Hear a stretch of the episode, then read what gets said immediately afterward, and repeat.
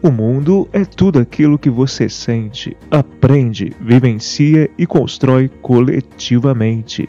Falando de ciência e cultura, um canal de divulgação científica comigo, Delton Mendes.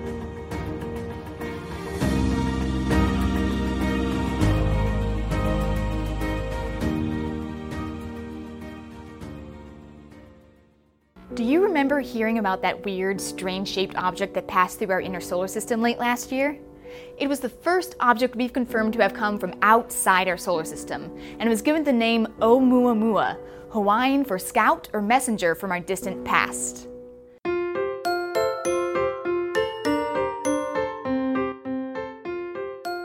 Sejam muito bem-vindos, ouvintes e ouvintas, para mais um episódio do Falando de Ciência e Cultura, o seu podcast sobre ciência semanal. Eu sou o Delton Mendes e hoje nós estamos já no episódio 73 e teremos como tema nossos visitantes interestelares. Vamos falar um pouquinho aí sobre o que seria um visitante interestelar. Não tem nada a ver com seres extraterrestres, eu estou falando de corpos celestes e é, vou focar bastante no Oumuamua, que é o nosso primeiro visitante interestelar comprovadamente proveniente de outro sistema estelar. É, e a partir disso nós vamos, como sempre, fazendo várias e várias reflexões aí, chegando também ao cinturão de asteroides aqui, entre muitas aspas, perto da Terra, entre Marte e Júpiter, para a gente refletir um bocado. Bom, gente, antes de partirmos mais profundamente para a pauta, só lembrar que quem tiver interesse, se sentir é, sensibilizado a ajudar este humilde canal de podcast com qualquer valor a partir de um real, é só fazer um Pix. Basta mandar um Pix para 32984519914. E também é, gostaria de agradecer as interações desta semana. Foram várias pessoas que interagiram comigo em resposta né, aos dois últimos episódios, sobretudo. É, então eu agradeço imensamente a todo mundo que mandou mensagem, foram várias pessoas, então é, é até meio difícil né, eu citar todo mundo aqui agora, mas eu gostaria de agradecer especialmente a Fernandinha, mais uma vez, Nascimento, por ter mandado uma reflexão, digamos, mais profunda. Eu acho que isso é muito importante, né? A gente conseguir ter essas discussões é, dentro do, dos propósitos do canal, que é de estar articulando com vocês e poder ouvir também vocês. Agradeço também é, a, a, as contribuições aí reflexivas de outras pessoas, né? não só apenas sobre esse episódio, mas também em geral sobre vários temas, vários outros tipos de trabalho que eu desenvolvo. Então, muito obrigado a todos vocês. É, é sempre muito importante para mim receber de vocês essa participação. Então é isso, pessoal. Eu acho que agora a gente já pode partir para a pauta para a gente refletir um pouquinho aí sobre o que, que seria um visitante interestelar e como que a gente pode é, entender esses, entre muitas aspas, visitantes e se, né, por exemplo, é, quais riscos, né, se é que existem algum, se existem riscos para nós aqui no planeta Terra. Bora lá então.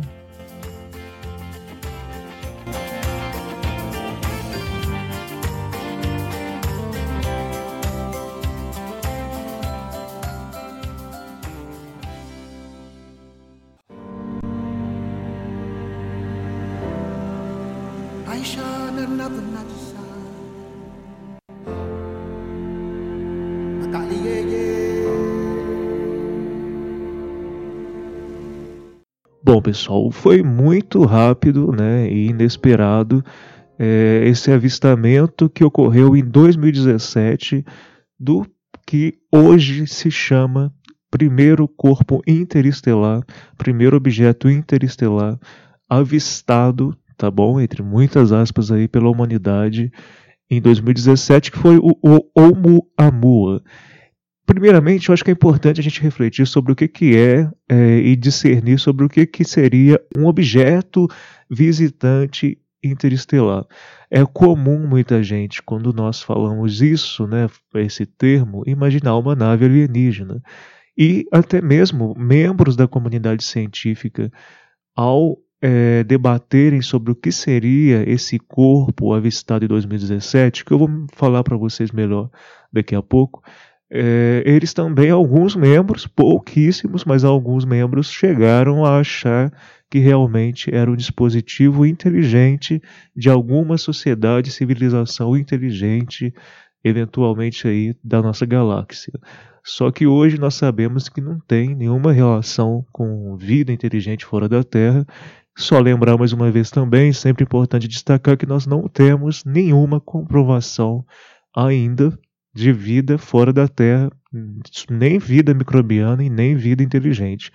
Também sempre muito importante, pessoal, destacar que quando nós falamos, né, eu repito isso várias e várias vezes, mas é importante sempre frisar que quando nós, existe um salto aí enorme é, entre nós estudarmos vida microbiana, por exemplo, quando nós procuramos vida em forma de bactérias, outros seres vivos bem pequenininhos em outros planetas e luz, e uma, e uma, uma, é uma diferença enorme de quando se fala em buscar vida inteligente, porque evolutivamente, por complexidade, obviamente existe um nível de complexidade enorme entre uma bactéria e um ser consciente que desenvolve tecnologias é, que sejam capazes de viajar pelo universo. Né? Então, isso é sempre muito importante frisar.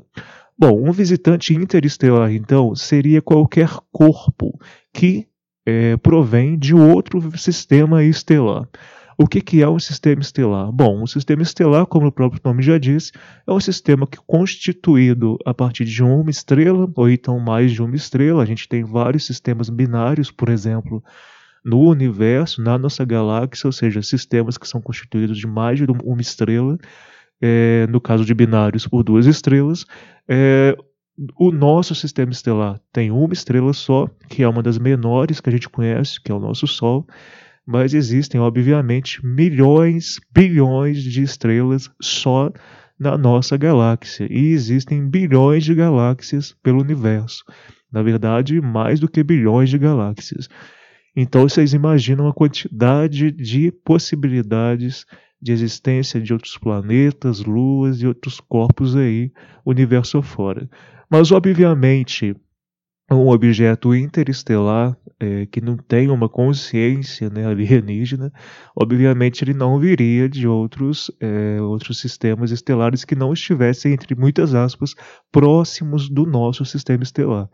Então é por isso que atualmente o que os cientistas acreditam com base em modelos e tudo mais é que é, corpos interestelares, ou seja, fragmentos de rocha, fragmentos de planetas que colidiram, fragmentos, nesse caso, exoplanetas, que não são planetas existentes é, em torno da nossa estrela, mas em torno de outras estrelas, enfim, quaisquer fragmentos aí também, eventualmente resultantes do processo de formação de sistemas estelares, que por algum motivo saiam da órbita da estrela ou do sistema binário, né, do seu sistema estelar, e caminhem vagando aí pela galáxia até ser atraído, né, esse corpo ser atraído pelo nosso Sol e aí entrar no nosso sistema estelar, que é o nosso sistema solar.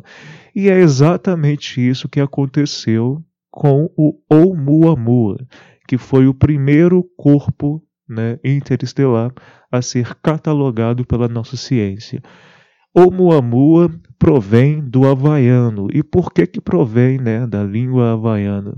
É porque lá no Havaí é que foi avistado pelo telescópio Pan-STARRS 1 é, esse corpo, esse objeto rochoso proveniente de outro sistema estelar.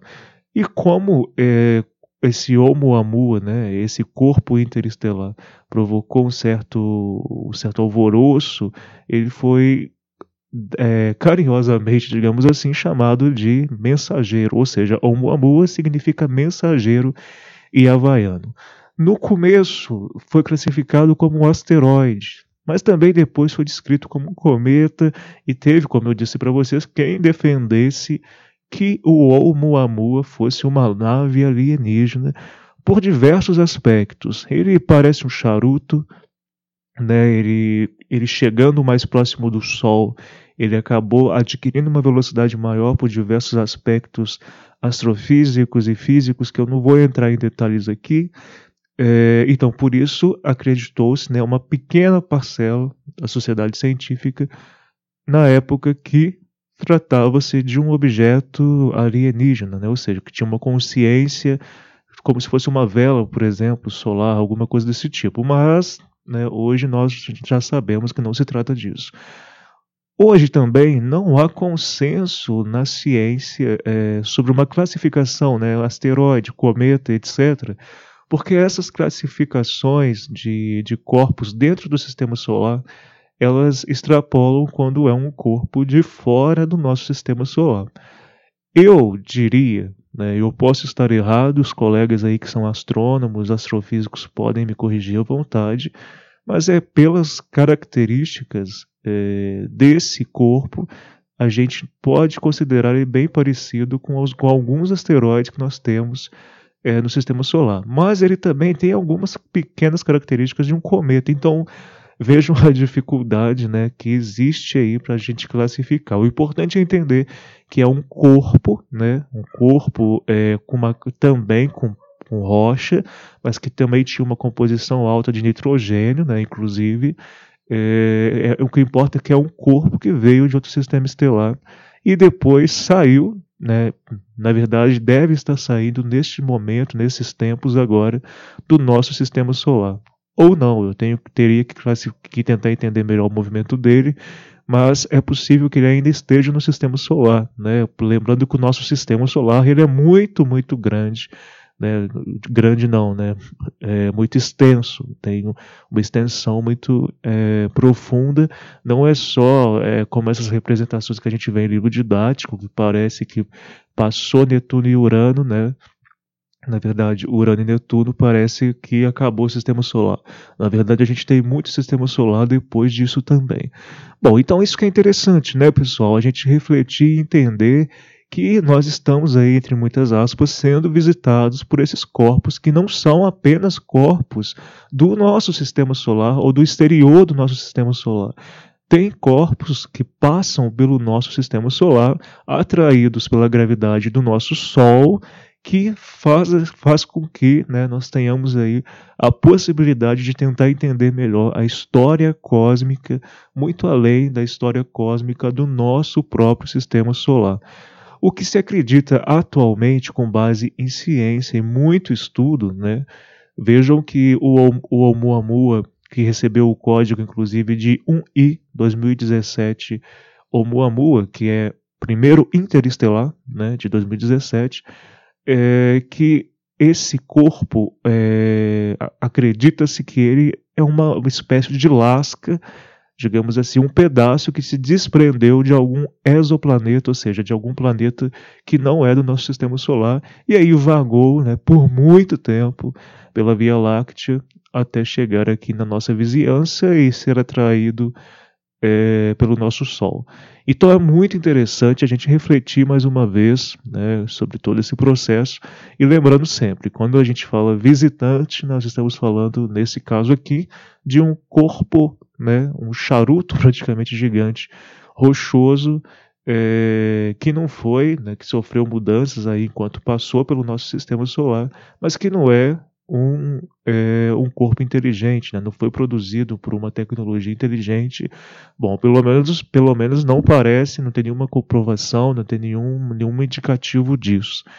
É, agora, uma outra coisa interessante para a gente refletir, pessoal, é que aqui no nosso sistema solar, é, a gente já tem dificuldades enormes, e quando eu falo enormes, são enormes mesmo, em conseguirmos observar, catalogar e manter, digamos assim, acompanhados, em acompanhamento, os corpos é, rochosos que existem por aqui, né? inclusive também cometas que, não, que tem ali alguma rocha, mas cometas são diferentes de asteroides, por exemplo. Então, é, a gente tem, por exemplo, o cinturão de asteroides que existe aqui entre Marte e Júpiter.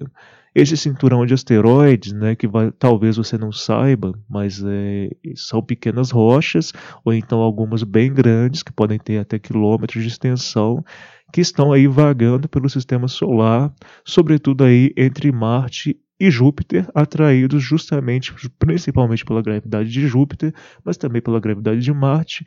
E aí a gente tem esse cinturão repleto de rochas, né? Inclusive é de lá que veio o asteroide, que depois virou meteoro e ao atingir, e ao atingir a Terra se tornou um meteorito de 65 milhões de anos atrás, que dizimou significativa parcela da vida por aqui, inclusive uh, todos os dinossauros, menos as aves. Né? Claro que ao, em muito tempo, né, gente? Lembrando que esse efeito da, dessa queda desse meteoro, depois meteorito, na, na Terra foi mais um fator que veio a extinguir grande parte da vida, a quinta grande extinção, e não foi de uma hora para outra, né? A gente teve todo o processo de tamponamento da Terra e etc. Levou entre 100 mil e um milhão de anos para esse efeito provocado por esse meteorito, mais outros vários efeitos ecológicos provocarem essa grande extinção.